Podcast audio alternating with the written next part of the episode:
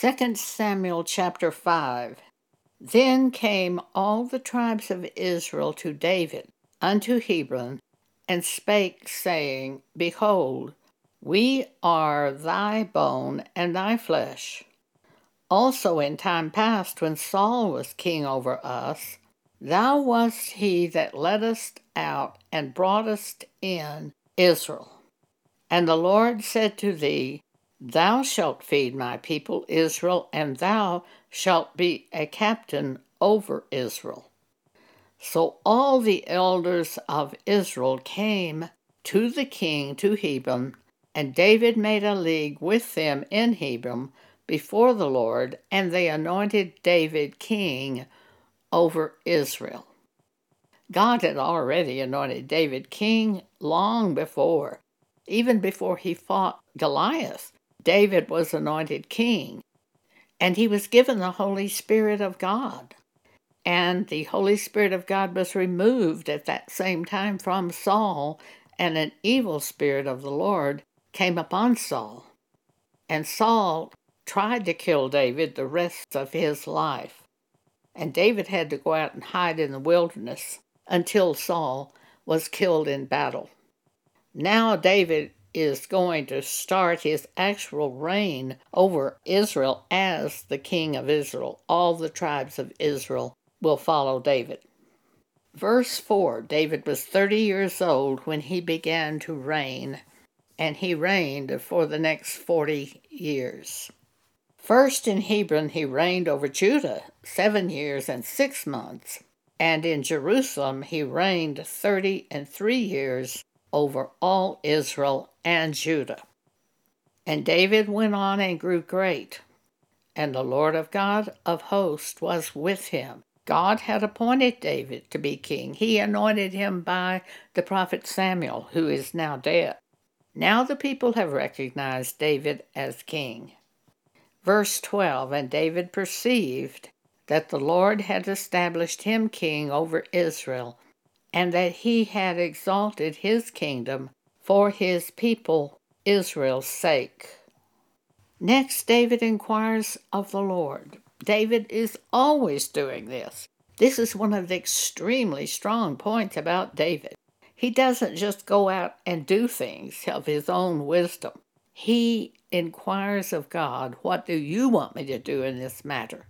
And these are some things we can really learn from reading these scriptures about David. He inquires of God. And when God tells him to do something, the next time he's going to fight the Philistines, he goes back and inquires of God the second time. And it happens that God changes the plan the second time. So it's so important to inquire of God. Don't just do it the same way as you've done before. There might be some change in the plan that God would give you. Let's learn that from reading this about David. 2 Samuel chapter 5, verse 17. But when the Philistines heard that they had anointed David king over Israel, all the Philistines came up to seek David, basically to kill him. And David heard of it and went down into the hold. The Philistines also came and spread themselves in the valley of Rephaim. And David inquired of the Lord, saying, Shall I go up to the Philistines? Wilt thou deliver them into mine hand? And the Lord said unto David, Go up, for I will doubtless deliver the Philistines into thine hand. This is the basis for faith. We ask God what to do, God gives us a word. Now we have an anchor for our soul, and we have the faith that we need to go forward after we hear from God. And we build our life at that point in time on that word that we've heard from God. So God tells David, Go up, for I will doubtless deliver the Philistines into thine hand. Verse 20 And David came to Baal-perazim, and David smote them there, and said, The Lord hath broken forth upon mine enemies before me as the breach of waters.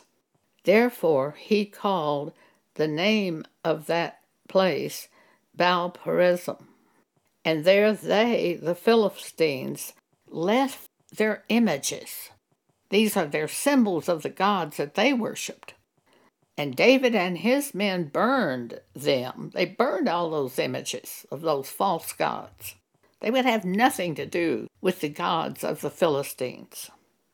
Verse 22 And the Philistines came up yet again and spread themselves in the valley of Rephaim. So they're back and are going to fight again. What do you think David does now? David inquired of the Lord. And God said, Thou shalt not go up, but fetch a compass behind them, and come upon them over the mulberry trees. And let it be when thou hearest the sound of a going in the tops of the mulberry trees, that then thou shalt bestir thyself, for then the Lord shall go out before thee to smite the host of the Philistines. So you see, it's not always done the same way, even though it's the same subject. In both cases, the Philistines came up to fight a battle. The first time God says, Go up and fight them. The second time, when David inquired of God, God said, Don't go up. Instead, do this. It's so important to learn to ask God for wisdom each time the situation happens, not just to go by what you've heard before in a battle, but to ask God for wisdom each time. When I was a young Christian, God took me to this passage of Scripture and strongly instructed me on this Ask me for wisdom. James chapter 1 verse 5 If anyone lacks wisdom let him ask of God who giveth to all liberally and upbraideth not and it shall be given him. It's a promise of God. If you ask God what should I do? He will give it to you. Strangely enough there are just some people that don't seem to want to know what God wants them to do. They want to figure it out themselves. I just don't understand that at all. I don't want to go forward in my own wisdom at all. I want to hear what God wants me to do before I go out. Thank you for allowing me to share this with you today.